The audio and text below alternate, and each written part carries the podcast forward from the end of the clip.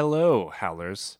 Couple quick warnings before we get started today. First, warning this podcast contains adult content. We have a very important message. Don't be a pixie. Second, warning this podcast contains spoilers for the entire Red Rising universe.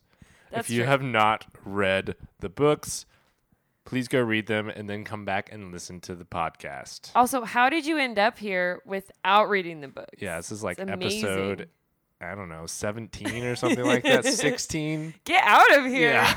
Fucking weirdo. Where can you find us on social media, Aaron? At HowlerPod, H O W L E R P O D, no space. That's on Instagram, MySpace. Twitter, Xanga. What was that one called? Facebook. There's also an Etsy store out there for you guys. Email us, howlerpod at gmail.com.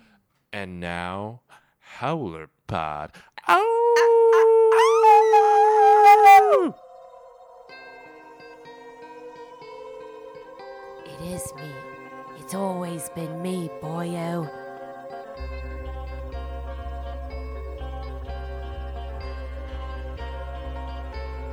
Hello, Howlers. Welcome to Howler Pod, the one and only podcast for all things Red Rising, where every episode we dive deep to break down, celebrate, and discuss all aspects of the fantastic Red Rising series by Howler number one, Pierce Brown. He pretty cool. He's pretty cool. I'm your host, Ben Reinert. I am joined today, as always, by the amazing Aaron Ayers. Live long and prosper, Howlers. We are here to talk to you guys about Golden Son. Surprise, surprise. Again, if you're here and you're not reading Golden Son, how'd you get here? Who are you? What chapters are we doing today? We've reached part four, aka the last part, Ooh, chapters 40 through 46. getting down to the nitty gritty. Second to last episode of Golden Sun. Some reveals today. Ooh, big reveals. Let's talk about what actually happened in these chapters. Let's load up this star shell and shoot straight into our chapter summary. Really hope we don't shit our suits. Amen to that. All right, part four Ruin, chapter 40 Mud. The little girl detonates her EMP, and all the electronics in range of it die. Darrow and the Howlers fall into the mud of the riverbank. Sinking to the bottom, they are trapped in their lifeless star shells, sitting ducks to the Bellona forces who kill those stuck in the mud on the banks. Darrow is completely stuck at the bottom of the river, but before running out of air, he cuts himself free of his star, star shell with his razor and manages to free Ragnar as well.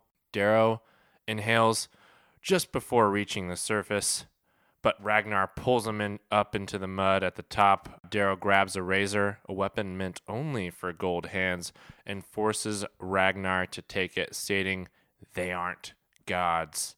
Ragnar and Darrow make quick work of killing the remaining Bellona forces on the riverbank before saving the rest of their men from drowning at the bottom of the river. Thistle, seeing the razor in Ragnar's hand, tells him to drop it. The surviving howlers check the bodies on the riverbank, realizing how many they have lost. Only Sevro, Thistle, Clown, Screwface, and Pebble are left, along with 11 of the original 50 obsidians in Darrow's force. That's bleak. That's a lot of dudes dying. And girls. And girls. Sexist. Dudettes. Prick liquor. Chapter Anybody can be a dude. He's a dude. She's a dude. We're all dudes. Hey. Chapter 41 Achilles. Darrow divides the team up, putting Ragnar in charge of a team of his own, and they're all obsidians, aka no golds.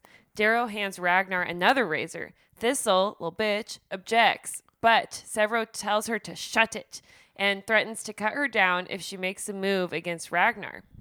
Darrow hands a razor to another obsidian, and Sevro begins passing them out to the rest of the group, saying, Don't cut yourselves. And then the obsidians depart towards the wall. Darrow's group must reach the sovereign before she escapes. Sevro is the only one with semi working grav boots, and so Darrow and the other howlers strip their heavy armor and take off on foot with only their razors and scarab skin. Sevro flies ahead and warns them of any passing gray forces, diverting them onto safer routes. There is a instance though where they hit grays and Darrow is shot through the bicep. The war rages around them.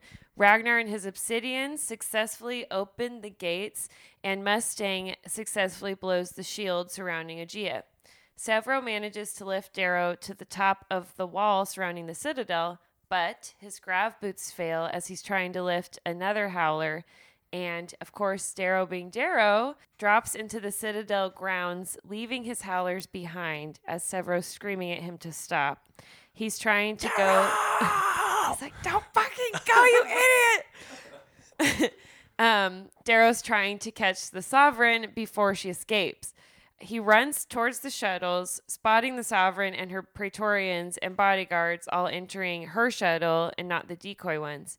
It begins to rise and retract the ramp, but Darrow leaps and grabs onto the edge of the ramp and manages to roll into the bay just before the door closes. Chapter 42 Death of a Gold. Darrow looks up. Six Praetorians, Carnus Abelona, Aja, Fitchner, and the Sovereign all look down at him. He's like, shit, did not think they were going to be right in the cargo bay. Thought this through.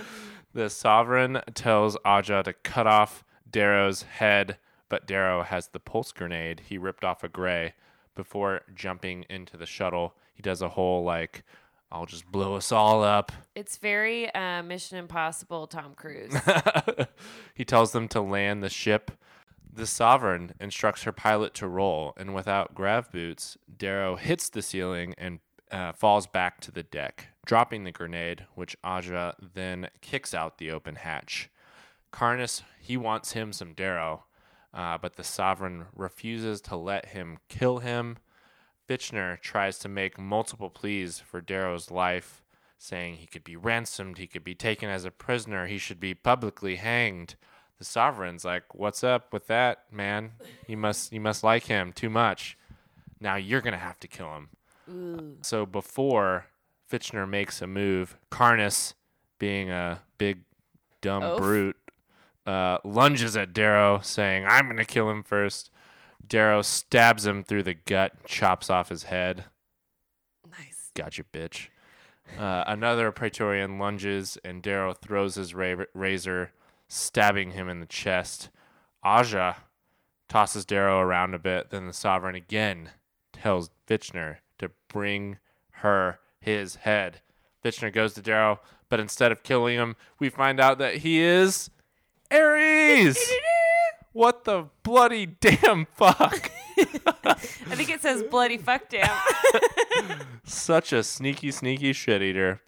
He shoots his pulse fist back at the Praetorians and tosses a sonic grenade as he flies out the back hatch with Darrow howling as he goes. I love that. It's like howling like a wolf. So good. Oh man, that was a good part. Chapter 43 The Sea. Darrow wakes with Mustang snuggled up beside him. Boom, boom, boom, boom. it's been a week since the assault. Darrow learns that Archgovernor Augustus was rescued and Roque captured more than 80% of the Bellona fleet. Cassius and his mother are missing, and the rest of his immediate family are dead. Fucking murdered. They're murdered. Civil War is now in full swing. Mustang warns Darrow again to stop allying himself with her brother, the Jackal, because he sucks and he has Mustang, so he doesn't need him. Better version. Better twin, yeah. Boobs. She's got boobs. Definitely makes her better. Darrow breaks down, crying, succumbing to the guilt of the many friends he has just lost and the ones he's lied to, and he sobs as Mustang holds him. He eventually quiets down, and Mustang begins to kiss Darrow softly. he finally lets go of the guilt from his Eo time. And they have 50 shades of red rising sex. 50 shades of red. rising sex. Chapter 44 The Poet. Roque, the Telemanuses, the Howlers, Mustang, and Darrow spend the day on the estate, relaxing and playing games like they're having a good old time. Ooh, do you think they played Exploding Kittens? oh, I'm sure they did. They probably listened to Howler Pod. Darrow goes to Roque and apologizes to him, or well, at least starts to apologize to him again. But Sevro interrupts and says it's extremely urgent. Reap! Reap!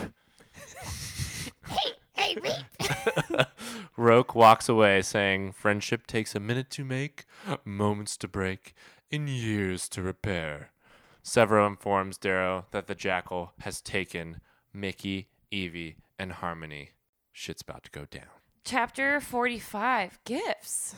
I come bearing gifts. Darrow arrives at the Jackal's newly claimed fortress citadel in the mountaintop city of Attica. Victra is waiting for him and walks him in to see the Jackal. Darrow has come to, quote, show his commitment and allegiance to Victra and Adrius by bringing them both gifts. He gives Victra petrichor, aka the smell of stone before rain falls.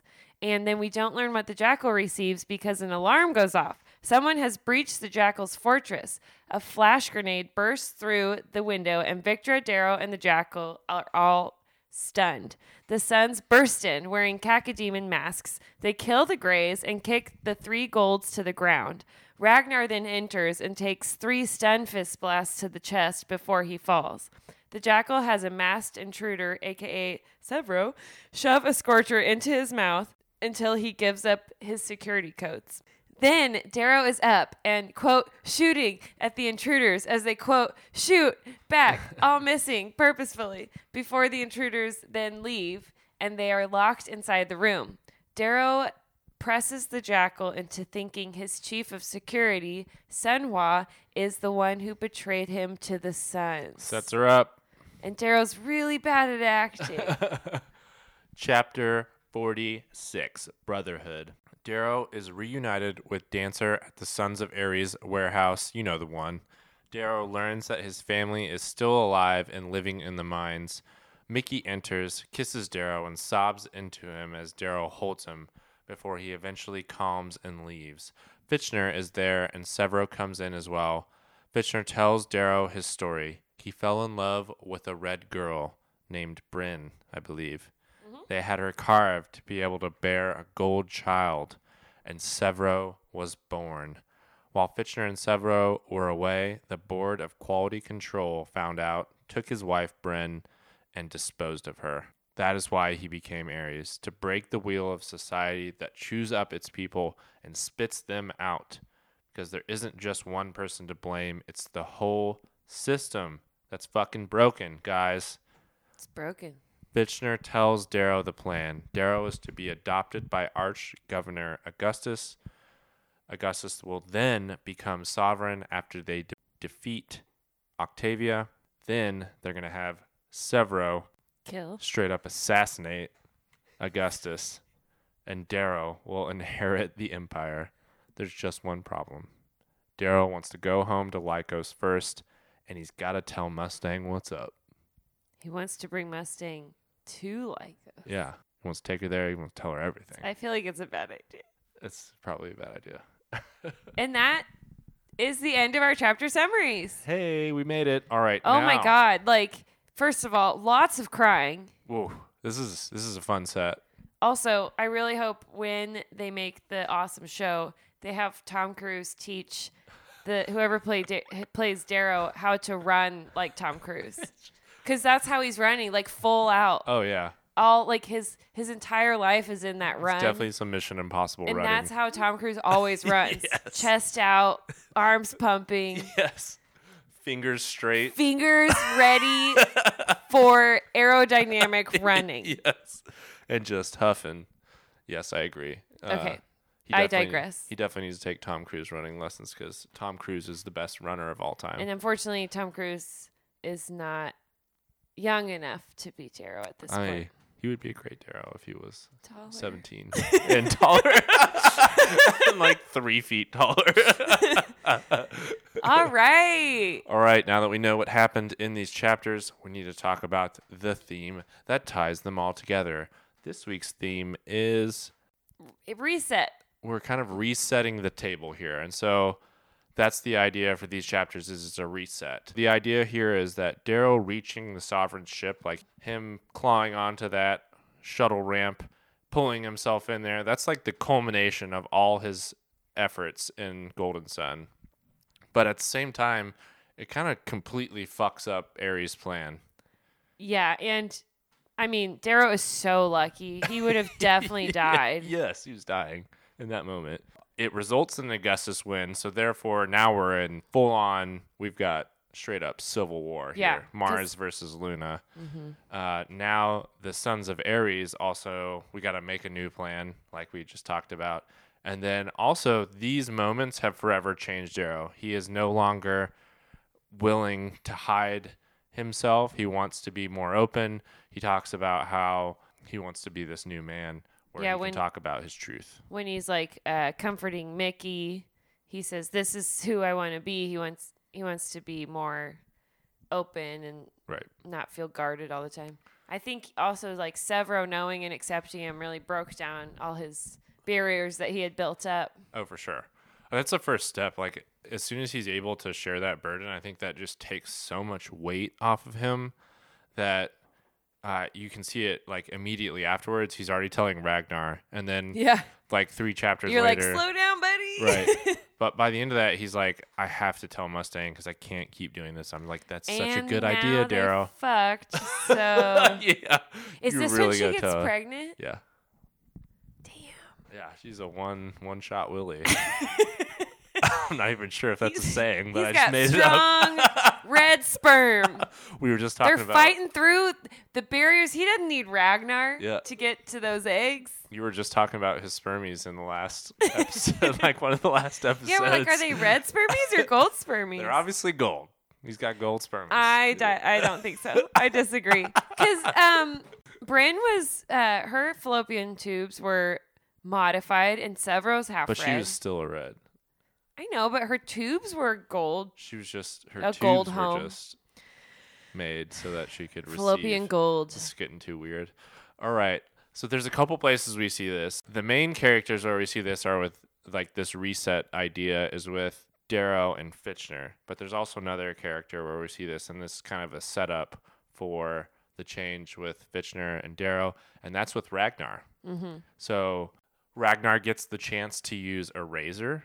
He also gets a chance to lead, Also, not only use a razor, but like fucking kill everybody Fucking with a razor. dominate with a razor. He was like, watch this magic trick.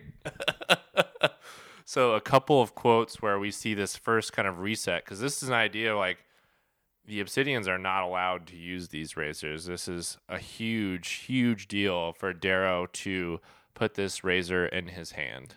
And Ragnar looks like scared. Oh yeah, he drops it at first. And it's crazy because Ragnar is like the beastliest beast man ever, you know? yeah.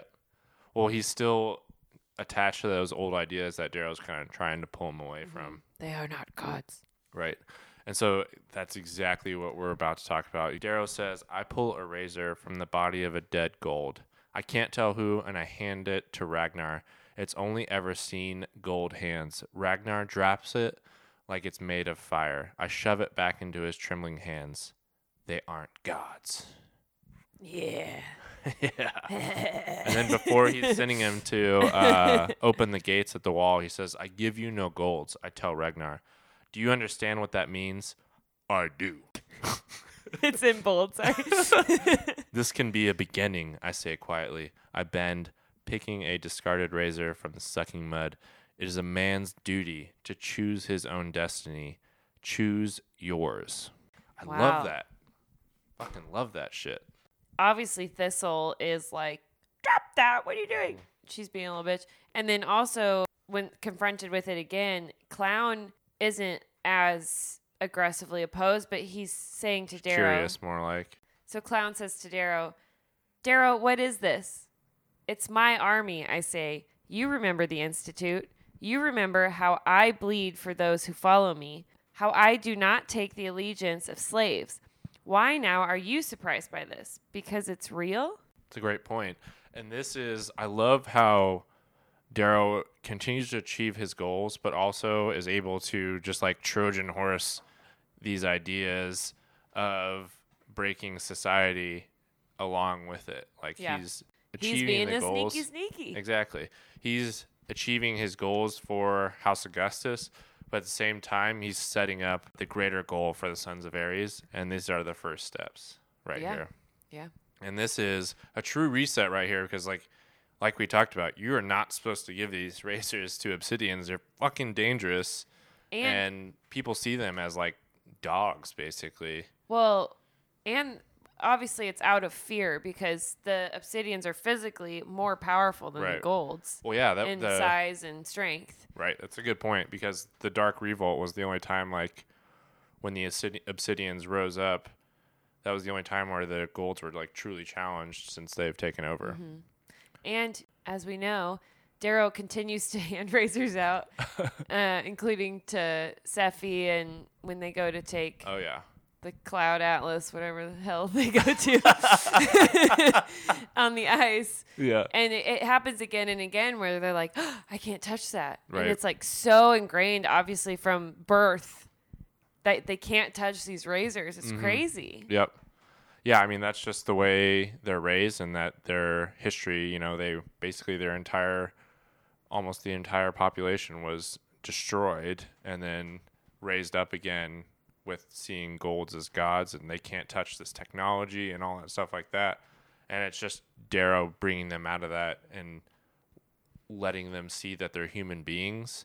And that's what I love about Ragnar's journey is that like he starts with seeing himself as just like this object, as a slave, as a, a tool for Darrow to use, and then Darrow lets like as they move along, Darrow brings him into the light, and we see in these chapters like Ragnar saying, "I'm a man," and him saying, like him seeing himself as an actual human being. So that was Ragnar. Mm-hmm. Now we have the second reset, which we kind of touched on, but it's with Fitchner, Right. aka Ares. Mm-hmm. So yeah, this is. I mean, this is obviously this is the big turn moment in the like in the whole series. Okay, okay, much. okay. Bring yourself back to virgin reading. I, that's what I was trying to think about. I like, can't even. I, I, can't really. I feel like. I've always known that he was. Ares, but I know that that's not true. But I've known for so long now that it's hard to remember. Um, like if I even suspected, and I feel like I didn't. I don't think I did at all. Like we were just talking with.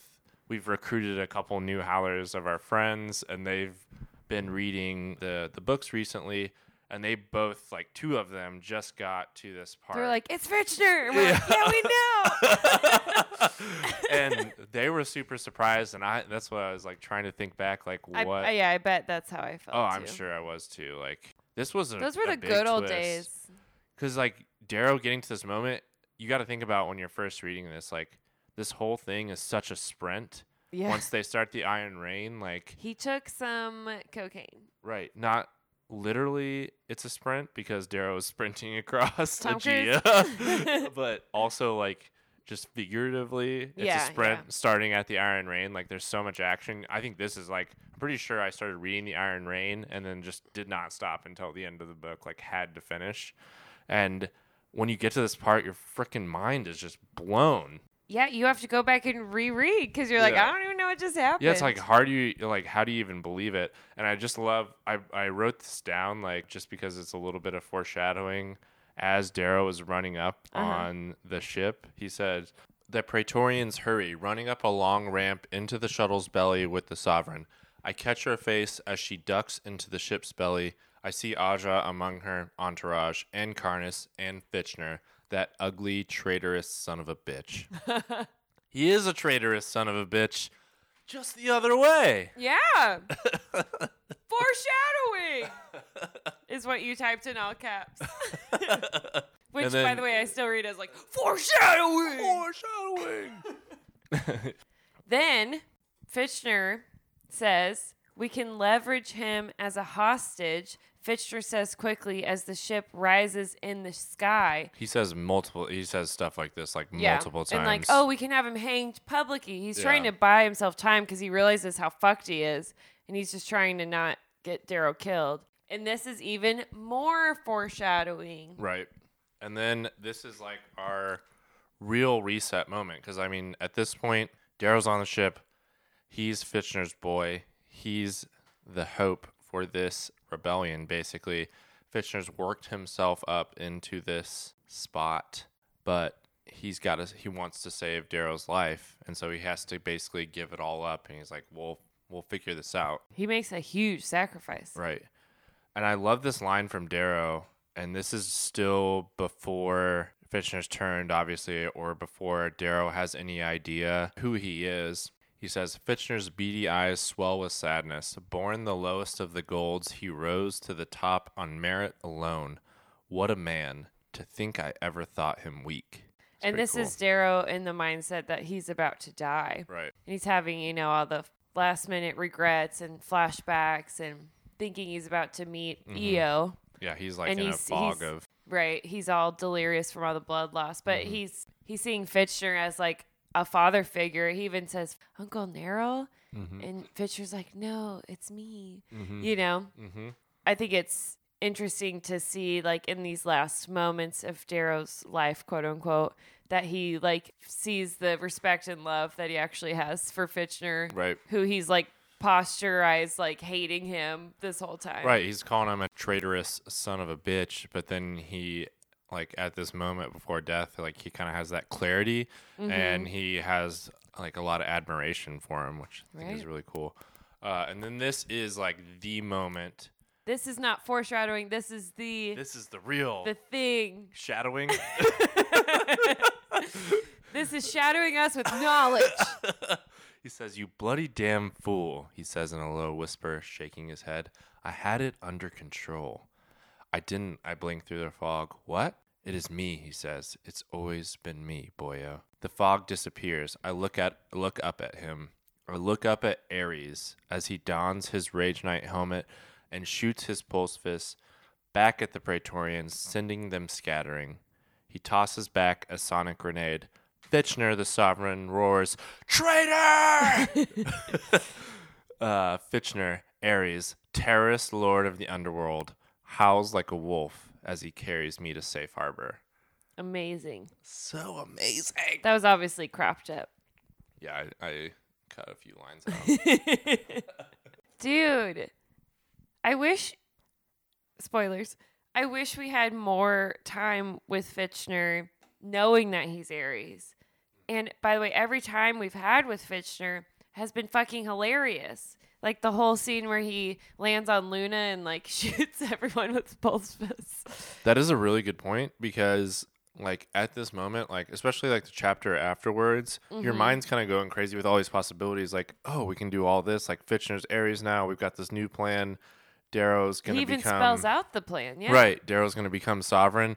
You get this whole idea of the reset in your mind of And like, like, what oh, you expect. this is where the books are going. Like Yep. Darrow's gonna be like king of the the universe. Yeah, they set it up. They tell you exactly what they want you to do, and you're like, oh yeah, that works out perfectly. totally. Yeah. It'll work. And then you're like, maybe sure, like once Augustus becomes sovereign, like maybe something will fuck up down the line, or obviously the story is not going to be that easy, but but then fucking Pierce just comes in with a the hammer at the end that we're going to talk about next pod, obviously, but it's just like that's such a good setup because in your mind you're already resetting all this. You're like, now we get to have a whole nother book with. Like you said, with Fitchner as Ares, like he's on our side. Yeah. And we feel safe again. He's funny. Yeah, Lots of nice quippy lines. Right, we're gonna like we're gonna make up with our friends. We're gonna get Roque back on our side. Like Well, we've tricked the jackal. And yeah. Mustang's gonna be like, I'm cool with you being red. We had sex with Mustang. ah, you said that like we did, like it was like an orgy. we did. I'm totally down, Mustang, if you're listening. but then Pierce, you know, like he does, stabs us in the back. He he got us pretty good, and that Why do we like him so much if he's such a dick? He is kind of a dick sometimes. That uh, totally leads us into our third reset, which is with Darrow himself, and also kind of Darrow with Mustang. So it's all just kind of Oh, like Darrow with himself, and then also Darrow with Mustang. yeah. it's basically when Darrow. two become one. That's Spice Girls, Ben. I did not, could not know, name that. It's Spice Girls. Okay, nice. I'm a Spice Girls fan. That that's a song about sex, by the way. really, Yeah. my favorite. And I Spice used to Girl. sing it when I was like nine years old, and I did not know what it meant. Yeah, I wouldn't have known either. I, I my first CD that I ever bought was TLC Crazy Sexy Cool, and I Mm. remember not knowing what the word sexy meant. Oh no. nice. That's hot.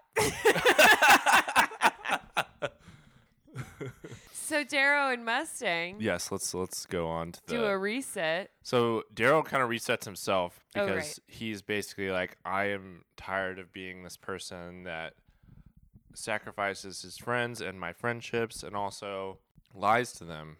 And so mm-hmm. he's just like, kind of tearing him down. Yep, I'm not going to do this anymore. So this is the moment where he is at the wall. Sevro, where we're talking about Sevro's taken him, he's flown him up to the top of the wall, and then his grav boots fail, and none of the other howlers can get over. The Sovereign's leaving. Darrow's got to get to the ship. He says, Some men have threads of life so strong that they fray and snap those around them. Enough friends have paid for my war. This one's on me. And then he jumps down and takes off. And Tom Cruise runs. Yep, Tom Cruise runs, and with Sevro in the background going, Darrow! no! But this is Darrow. He's just really feeling the weight of everyone that keeps dying. And like so many people just died in that Iron Rain, like more than we've known in the whole book series. that Iron Rain plus the river moment just Oh my God. It's terrible. that's a tough time for him. Yeah. Darrow's realizing that he doesn't want any more people to die. So this is kind of I think where he chooses to basically kill himself in effort to kill the sovereign. Like he wants to just take her down with him. Yep. And then he's like literally on the sovereign ship about to die. This is like right before After Aja literally manhandles him, Yeah. just like throws him in the air, one arm. he go he just is thinking to himself, I just I just wish I'd seen Mustang before the end, told her what I am, so at last she'd understand. And that informs his decision after he survives. Like he's not going to do this anymore without telling Mustang the truth, which is applause to you, Darrow. Great job. You got to do it. Just tell the truth. Just do it. Yep. So that brings us to Mustang. Mm-hmm. um, this is kind of where we see the resetting of Mustang and Darrow's relationship. And Mustang really allies herself with Darrow, even after she's been kind of slighted by him Yeah, going in terms of like relationship. there's a lot of tension between the two of them. Right. Mustang basically like opened herself up and said, asked me to stay. And then he was a pussy. And then she had to close that door on that part of their relationship. Right. And this is her being vulnerable, but again, like coming back to the table, even after that rejection. Right. And it's like, just think about that moments before the Iron Rain where Darrow's like calling her on the comm and their conversations are short. Darrow wants to say so much, but Mustang's just like, you are, Stay, I, stay alive. I already gave you your chance to, you know, Right. let me in and you didn't take it. And so he now is like regretting that. He's realizing it. But now that he almost lost his life, Again. again, you know, I'm sure she was in danger too. It's just like at this point, they're like, we're doing this. well, it's more messy. yeah, she's, she's, like, like, we're gonna do she's like, this. screw you, dude. yeah, I'm getting the D. That's what she says.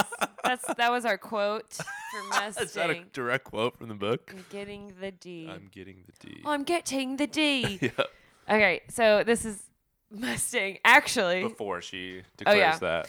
she says, but I wouldn't be doing my job if I pretended he wasn't a potential threat to us. Talking about Roque. Us, I note. Your job, I ask, which is I've appointed myself your chief politico. So she's like, I'm on your fucking team. Mm-hmm. You're gonna have sex with me now. Mama thirsty. That's what she said. Well, earlier, I mean, yeah, and then she goes on to say, basically, I earlier I told you not to trust my brother. I meant it. I know you continue your alliance with him. Can't hide anything from Mustang. His companies are making you seem like a god, but it has to end. You owe him nothing. You don't need him anymore. You have me. You have Once again, me, mm. the second time she said that. I mean, bold. She's got like obviously she's got pride because she's a badass gold peerless guard, but she's very very strongly rooting for Darrow, putting herself on his team, really putting herself out there, and trying to be like, dude, you need to like let people in. Her strength is what allows Darrow to be vulnerable. Yeah, he's like, oh, she's got me. I'm gonna cry now. Exactly. Like it really is. Like if she is not the strong character that she is, if she's not willing to do and take the steps that she does, Darrow would never open up to her. It's true. Yeah. He's got a nice strong lady. Mustang's the shit. All right. So he says this now, moving on to our what are we on? Three three or four reset. and this is um uh when Darrow is This is when he's made the decision to take her to Lykos. yes. Yeah. Yes. So he's already back with the Sons and thinking of Mustang. Mustang. oh no, the wine's kicked in. Mustang. This is everything. She loves me. I won't use her anymore. I won't leverage her. If I can't trust her, gold can't change. And Titus and Harmony were right. Hell, the society is right. You and I know that it's not about our color, it's about our hearts. Now let's put that to the test. And hopefully Mustang doesn't fuck it up. Yeah, because the, what comes after that is really hilarious because somebody goes, What if she says no? And then Sevro's like, I'll put a bullet in her head. You're like, Whoa, man. hey, hey, wait, whoa. Down, Sevro. yeah, down. Right, right. And then um kind of just before that, this is with Mickey. hmm This is a second tears moment with Darrow comforting Mickey and telling him, you know, I'll always come for you. And Mickey calls him his prince. It's very tender. Darrow's kind of reflecting and says, This is the man I'd rather be, not constantly on guard, not lying through my teeth. Right. And this is really the core at Darrow's reset. Exactly. Like he is no longer going to hide himself. Like he can't do this with his friends. He's finally all his trials and tribulations through Golden Son have led him to this point where he's finally learned that he has to trust in his friends and that that is what's going to get him through this. Yeah. And he also says that like you with gotta the have friends. Sorry, my I'm still writing the musical. for the Red Rising musical. Yes. He also says that with the Sons, like too, when once they reset their plan and they're saying, you know, we're gonna let Augustus be the sovereign and assassinate him, whatever. Darrow's like, I'm not doing this alone anymore. We had to have constant communication. Right. I got to know that you're here for me. And he's just he can't he's be alone worn. anymore. He's worn down. Well, you can't blame him. I Yeah. mean, like the imagine the He's like, like, haven't I done enough for you guys? right. I need some support. We were talking about that a few pods ago. Like you, when he had broke down to Sevro, she's like, "Can you imagine the weight of carrying that secret? Right. just be insane. It would just be Even so like a little lie in like your real life, like you you have to always be on guard that you're not like fucking up and saying the wrong word. And with him, it's even tenfold with his accent and like his native words Right. from Lykos. And you could just never let anybody know who you truly are. Like right. that. like your just be- entire they're like, Tell me about your childhood. You're like, Well, let me bullshit and hope I remember this lie. Yeah, it just would just be so like this is Darrow's reset here. And like we talked about, we also see the reset with Fitchner revealing himself and the Sons of Ares. and then kind of leading into that, and it leads into the larger breaking of society is Ragnar, and he's kind of like the lower colors rising up type situation. So that's this week's theme resetting the table. That takes us to our prime five. Five of our favorite insights and observations from this week's chapters. You want to go first? Yeah. Okay. Wait, before we move into this, I think we'll call the musical Book of Hamilton. Get it? That's Book of Mormon and Hamilton combined with the word howl. Wow. That's incredible. Thank you. Prime five number one, Darrow killing Karnus.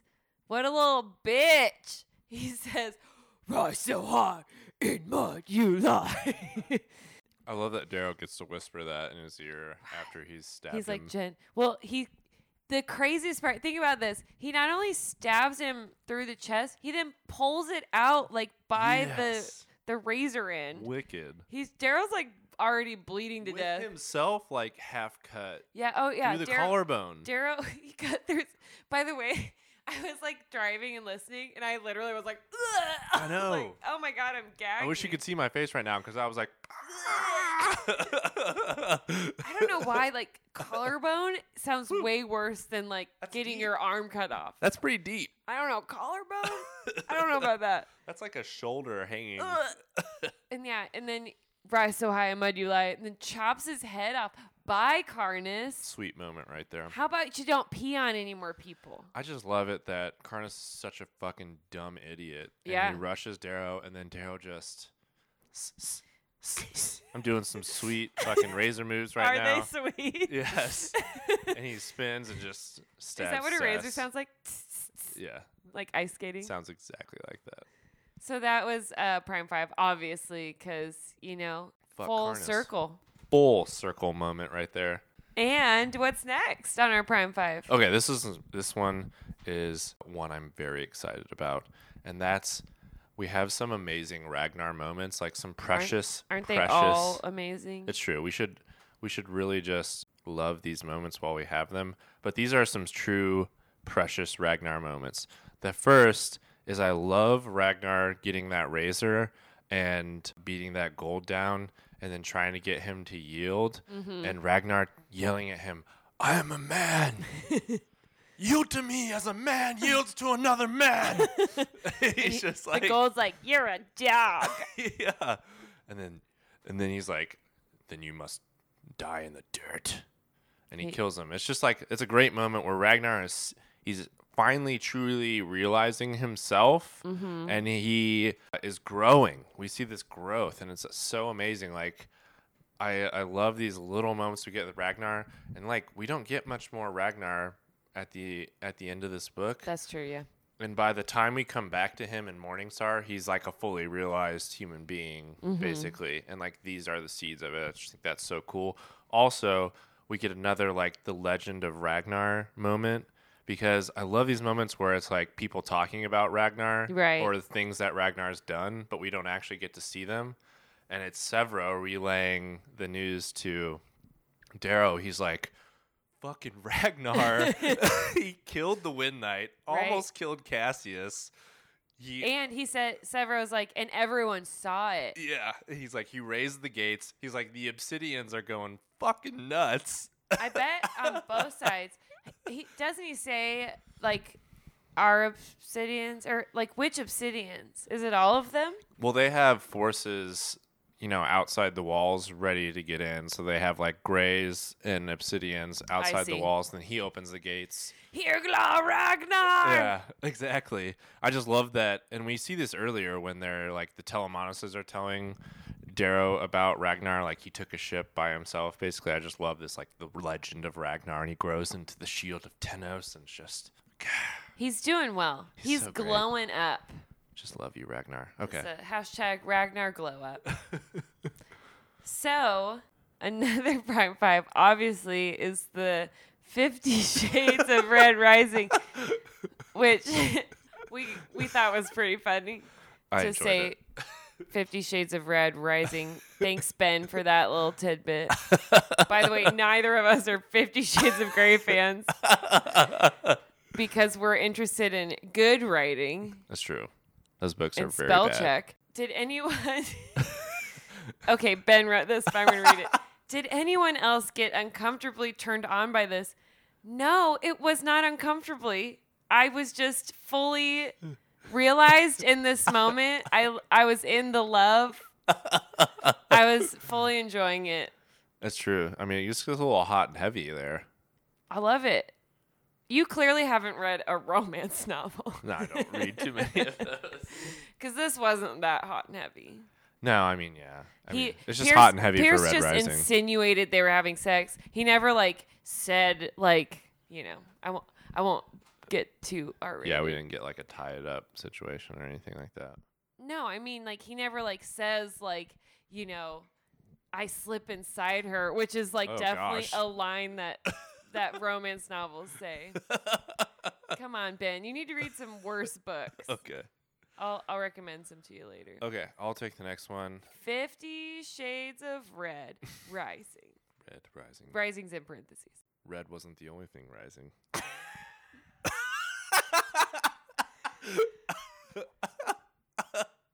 He means Darrow's gold penis. All right. My mom listens to this. So, well, I will say though, I mean, they like dated when we weren't even around between the institute and Sure. the academy. How did they not fuck already? I mean, nowadays, you know, you go to a bar and you go home with someone. This is like long-term commitment on Mustang's part without any physical return. yeah, that's a good point. Cause she clearly wants it. She keeps being like, "Hey, dude, let me in, quote unquote. Let's do it." and then Darrow's like, "I don't know, cause I was married." yeah, that's probably why. I mean, Darrow was just always hung up on Eo until this last moment. And he's hung up on like lying to Mustang and Sure, he's a good You know. guy. basically deceiving her into bed Yep. with his fake body. All right, moving on. So this is just a random thing that I was, I don't know, thinking about. Why do you think Roque was chosen for House Mars? So we never hear the answer. Like he Because asked, Sevro's like, "Rape, rape." yeah, he asked Darrow this question, and he's about to answer it, but we never get the answer. So why is it? I think it's because he's kind of fucking ruthless. But in a very polite way. Exactly. Well, he's clearly ruthless. He just stole 80% of the Bellona ships. I mean, exactly. Like this he's- dude's a. he's amazing at fighting, and clearly you have to have some rage in there. Mm-hmm. It's an interesting question. Like, yeah, I think there's just some hidden layers to Roque, even like he doesn't let people know about. Like, he's really good at war, like you said, and he's clearly got a ruthless side. Like, especially we see that when they find out about Darrow being a red. He's also not down for forgiveness. True. Yeah. he's very cold. in It's just an interesting moments, question. If you guys have any thoughts on why you think Roque was chosen for House Mars, email us or DM us. or DMS. That means direct message. at howlerpod or howlerpod at gmail.com. We I would love to hear your answers and maybe we'll read them on the pod. probably 'cause We probably will if you send one. like, we definitely will. we're not desperate like Mustang. also, Roque, you said he has layers, and I just want to say he's like Shrek. He's an onion. Aw. Layers. That was not Irish. That was like New York.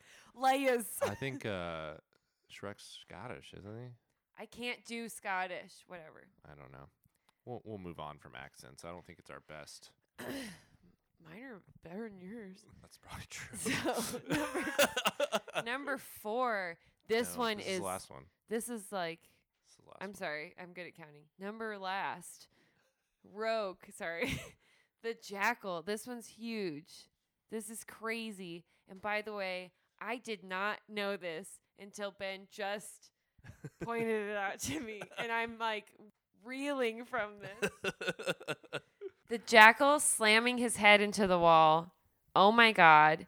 It's not just about losing his prisoners, aka Mickey, Harmony, and Evey. hmm It's because at this moment, Darrow being a red was just confirmed to the jackal by Harmony. Right. At this moment, he he knows. He knows. The jackal knows, and he's really good at acting. So this whole time Darrow's there, and he's like, after the sons come in, he's like, I'll kill them with you no matter what. The jackal knows he's fucking Right. lying. because Harmony has already been cracked at this moment. So this is kind of like going into Morningstar a little bit and having some, uh, knowledge. hindsight 2020 type stuff going Yeah. on.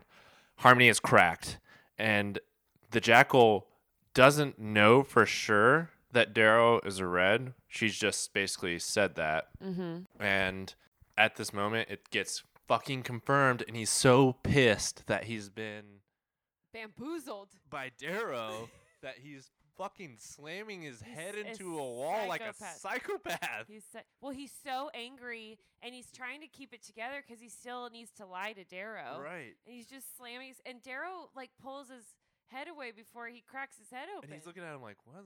He's like, "Dude, It's not that big of a deal. And but then, just like that, the Jackal's able to snap back into that acting that we were talking about in previous pods where, He's like monsters. yeah, that type of shit. And Darrow's like putting his hand on his shoulder. He's like, we're going to get these guys. Yeah. And Darrow, and, and uh, Jackal's like, yeah, we will. We're going to get them. It's it's and the whole time because we know Darrow's lying, we're like, be better at acting, Darrow. Ugh. When because like when he's like brooding, when the jackal's like, oh, we'll get him. I'm like, you wouldn't have acted like that if you. I were was also lying." trying to think back, like when I first read this, like did I think that this was a good plan? And I totally did. I know I did. I know I was like, oh, he got the jackal, such a good idea. Like, Well, up until five minutes ago, I didn't realize the jackal knew at this point. oh yeah, this is well, this that Darrow coming to Attica confirms it. right. That's like he's already he's suspicious at this point, and then he confirms it with that action. It's crazy. And by the way, this entire reread, I've been so suspicious that the entire book that Roque and the Jackal have known about Darrow, and I'm like, I I keep waiting. Like, when do they know? I need to know when they know because they're both acting This kind of suspicious. Yep. Well, Roque is suspicious ever since he got the shit in the neck, but he doesn't know exactly what's going on. He's just kind of like, what's Darrow's deal? Um, and then the Jackal, I don't think he is suspicious of Darrow until Harmony says something, and then he gets it confirmed here, and that's why he freaks out the way he does. Like Yeah. he's so angry at that moment, and it, and also you got to think about his dad too, because like the Jackal's like he knows Darrow is probably gonna be Adopted. exactly, and so he's like, not only am I pissed about Darrow tricking me, Darrow's my arch enemy from the institute that embarrassed me. He's also gonna take my spot with my dad. It's just like Who, by the way, he hates anyways, but exactly. Well, well, but also he uh, like wants his approval. yeah, he wants his approval So so, then he can kill him. badly. yeah. It's all fucked up. Also, exactly. we should talk about the jackal just like taking this whole fortress for itself. Oh yes, I wanted to talk about this because this is totally a James Bond bad guy lair. Like, yeah, like cold, white, on like, top of the mountains, the ski resort, like the glass windows. yeah, all concrete. yes, like it's such a James Bond bad guy. Uh-huh. And I was, I was like, the first time I noticed that was just rereading it. This time, I'm a huge James Bond fan, and I read that I was like, fucking the Jackal. He's like Doctor Evil up there in that like ski With resort. fur rugs. Yeah, like he might as well be petting a cat and have a scar on his face. he does or have a scar on his face I need to interject here. ben is such a big James Bond fan that last Halloween he wore the Pierce Brosnan like onesie. oh, it's Sean Connery. Oh, it was Pierce. Pierce. I just connected that. Sean Connery when he was hot and young. Um, he's wearing like a towel onesie, and Ben definitely wore that to a Halloween party, and it was fucking snowing outside. Just go watch Goldfinger, and uh, It's like in the first like thirty minutes of the movie, he wears a powder blue play suit. is what it's called.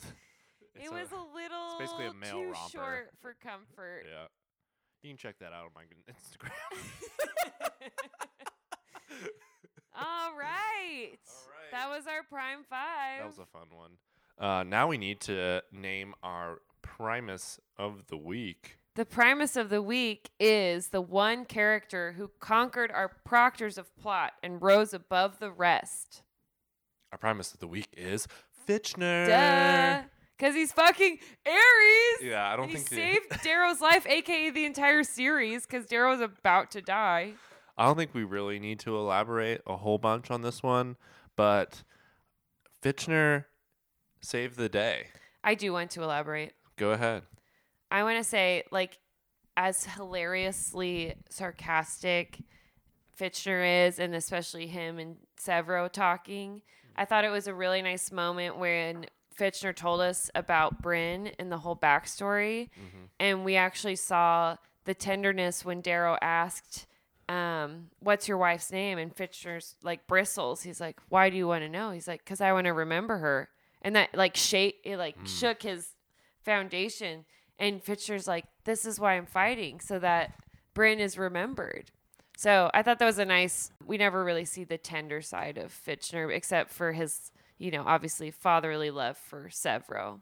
I also love that Darrow's asking that question, and like that's Darrow, you know, being a red and like wanting mm-hmm. to talk about that red woman, and also just being like, this is him and his. He's got that empathy that we want to see from a main character that we want to get behind, and those are those little moments like that where he's you know asking about that the name and like I want to think about this person and that touches Fitchner.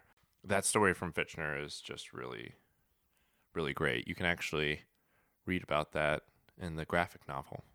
Oh, I have not read the graphic novel. Hey, also we need to mention Sevro. Sons of Ares. Um, the graphic novel Sons of Ares. We need to um mention Sevro because Darrow's like, "You're half red." And was like, "I'm an endangered species." he does have some good lines there. that was pretty good. Yeah. Uh, yeah. So Fitchner, congrats. He's fucking Ares, bro. Yep. Fitchner, Ares.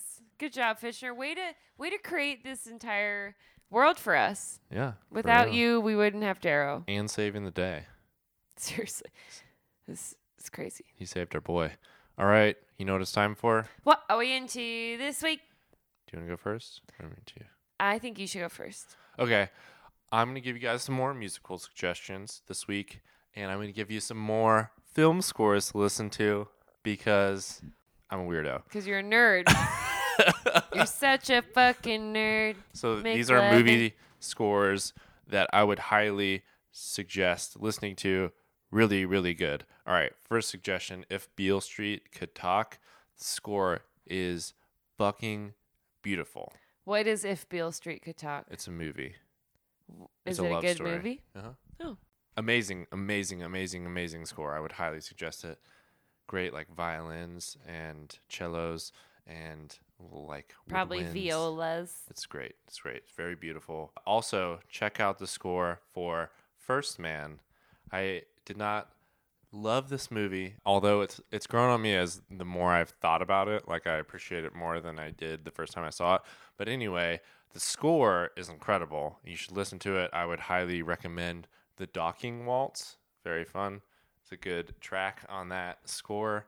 Uh, one of my faves. It should have been nominated for an Academy Award, but it was not, and that's bullshit. Aaron, what are you into this week? Hi. So this connects to our Howler Q and A, but I'm really into a few Swedish musical artists, and I thought I should mention them this week. First and foremost, I've been a longtime fan of First Aid Kit, which is uh, two Swedish sisters, Klara and Johanna Soderberg. I can't read Swedish. I'm sorry. And they are a folk duo. We saw them at Bonnaroo. They're fucking amazing. I've loved them for at least five years now. I sang Emmylou at my wedding It's true. It was um, for my first quote dance. It was a song. and, anyways, first aid kit. They're really good if you like folk music. Great harmonies. And then um, I just recently got into Tove Styrke. That's spelled T O V E S T Y R K E. She's super cute, and I really love her music. It's very pop, and it really puts me in a good mood before work and such. And then I kind of happened upon Tove Lo because they have the first name is the same first name, Tove, which I don't know if that's common in Sweden, but Tove Lo, she's cool because she's kind of like the Swedish Madonna. Because like in every photo I've seen of her, she looks totally different, kind of like Madonna did in her early years. Mm-hmm. And then you've definitely heard her song, the and if you're talking body, you got a perfect one, so put it on me. That's Tove Lo. but I, I don't know as many of her songs. Tove Styrke, super cute. I probably like her a little more. And then First Aid Kit is my ride or die Swedish band. Nice. All right, let's move on to Howler Q&A. We've got a couple great questions from Rania Savela. In Sweden! I really hope I said your name right. If I didn't, please don't hate that us. sounded good. We love you. We're stupid Americans. There's no umlauts. Yeah. uh, yes, she is writing us from Sweden. The first question she asked is How do you picture the characters and who would you want to play them if the series ever gets made? TV series. Okay, so my answer is I hope that it's people we don't know. I would agree with this. I'm actually a, a really big proponent of unknowns playing these characters. So think about um, Westworld or Game of Thrones. Um, I think when you when you see people who are new that we don't haven't known Game of Thrones, before, especially, like a lot of those younger kids, Right, like you don't know at all. obviously, yeah, they were like kids when it started. I think it's good because then that person like is only that character in your mind. Yes, and I would agree. I think these roles are going to be like dynamic enough and impactful to the point where you want a new face playing them that they can grow into it, especially since they're going to have to start at a young age. So like, you know, like Darrow's going to have Right, to the be s- institute. 16, 18, 20 year old they're gonna- actor probably. You're gonna have to find some 18 year old who's like, okay, dude, you have to get jacked. I'm sure that probably won't be I think problem. also they'll probably do something like they did with Captain America, where they make him all skinny and little, Yeah. like my meme. Yeah. Yes. Yeah. So I would I would agree with Aaron there. Like I really, I would say I I want them to be pick unknown actors. Maybe for some of the like older The old- roles, like, like Lorne could be known. Lorne, dancer. Maybe have somebody that you know better, but. I don't really know who they would pick for that, but I would I would like known actors in those roles. But I would say for like Cassius, Mustang, Darrow, you know, Sevro, I would want them to be like unknown actors. And as far as like how I picture the characters, like Darrow, for some reason, I like got really stuck on this him having like really sharp features, like the way Mustang describes him. So I always picture him as like super sharp features, like a pointy chin, like high cheekbones. Cassius, I always do you have an example, like a, a famous example? good looking, curly haired sex pot. I don't really. Do you? So, yeah, it's probably not like the answer, but I will say, do you know Bill Nighy from? He's the guy in Pirates of the Caribbean. Yes. I think he would be really good as like Lorne or Augustus. He's just Oh, such a good actor, but one of the older characters. Yeah. Because he's so serious and Mhm. dramatic. I think those actors uh, would need to be I always pictured. I always pictured Nero Augustus as looking like Grand Moff Tarkin from Star Wars, like the really he's like the really old guy in the very first Star Wars movie. Yeah. Uh, that's how I always pictured him, like the really high cheekbones and like very haughty. that's yeah, that's good. Yeah, I like Bill Nighy then more for Lorne because he's Yeah. likable. yeah, you need someone unlikable for. And then obviously, the sovereign is uh, We've already talked about this. Cersei and Hillary Clinton. yeah. So, but honestly, for me, I think about you know obviously Chris Hemsworth as like the ideal Thor in terms of probably more of a Cassius, but when he was younger. So Mm-hmm. that's why I feel like it has to be new people. All of our favorites are too old. Yeah, for sure. Okay, and then Aranya sent us one more question that says, "What are you expecting from a possible TV show?" So personally, what I'm expecting is, I really hope it gets picked up by like a streaming service with a lot of money. Like, I really Obviously, needs to be Amazon, Netflix, HBO. I feel like are the only Showtime. people I would yeah, Showtime. Those are the only people I really trust like being able to put enough money into the series to to Yeah. make it look good.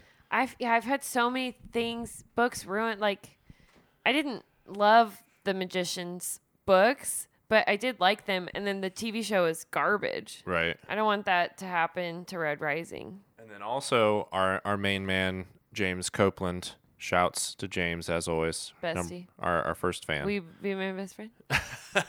he sent us a Reddit post uh, that had some some information on the TV show. So we'll just kind of talk about some of the stuff in there. It said that, and this was another thing that I would think needs to be an absolute. Like Pierce has to be involved as a writer or at least like a producer on the show. This information that James sent us says Pierce is the head writer on the show, and I think that's would be huge. Bloody damn right. Well, it's just like he already writes, like we talked about. He writes very cinematically, and I just think that he's the only person that can really bring this show to life the right way. So in this post, it tells us that Pierce is the head writer. They already have a showrunner and a director and producers hired. Somebody has picked it up, but not knowing who. It's some kind of streaming service. Uh, the budget for the show is quote unquote big. Uh, it's going to be live action. There's going to be multiple points of view. It's not going to just follow Darrow. There's going to be like 10 episodes per season. Uh, the gore level's not going to be turned down, so maybe we'll see. Uh, fingers crossed, Karnus get his head cut off. Oh, I thought you were gonna bring it back to Fifty Shades of Red. oh, they're definitely going to add some sex scenes in. That's probably going to be a thing. but maybe also collarbones getting cut in half. Yeah, I mean they're probably. I gonna, hey, I'm totally cool with both. Throw them in. They're gonna have to add some sex to it. I mean, it's just typical TV. Well, well, what, if you see like how Game of Thrones went, it started lots of nudity and sex, and has moved like just only to violence. Like there's mm-hmm. no more brothel scenes. And I wonder if it's because they realize people don't give a fuck about the fucking. They want to see the cool action scenes. Right. Yeah, and so those things are all like that is super positive. If that's what's actually going down, I'm not sure what the validity of this post is, but if that's what's actually going down, that's gonna be fucking awesome. Let's do it. Yeah. Hey, again, if you win the lottery, you're only a true howler if you give If you, all of the money to the show. we'll totally do that too. Yeah. First step, play the lottery. I need to do first step. Uh, All right. Thanks, Rania, for the questions. Yes, and if you guys would like to send a question in that we would answer on the pod, please email us at howlerpod at gmail.com or you can just, you know, slide into our DMs real smooth like, Like Mustang slid into Darrow's heart. oh boy. What are we doing next week? AKA, what are we doing next episode? AKA, the last ep for Golden Son. Uh oh, here it is. Chapters 47 through the end of the book. Chapter 51 is the last one. Guess what? I have a lot of anxiety. We're going to finish Golden Son, guys. It's going to be. It's gonna be tough. It's gonna be a lot of anxiety. Don't worry, we will literally come right back with Morningstar. we won't leave you hanging like we Pierce left us hanging. We will be back with Morningstar. Don't forget, follow us Instagram, Twitter, Facebook, Etsy, email, howlerpod at gmail.com. Rate and review us, five stars only. Otherwise, we'll cut your collarbone. We'll take a razor straight with, to that collarbone. With or we'll chop your head off like Karnus. And then we'll whisper in your ear, rise so high and mud you lie. Five stars, bitch. Thanks, Howlers. Thanks, Howlers. Omnis vir lupus. Ow! Ow!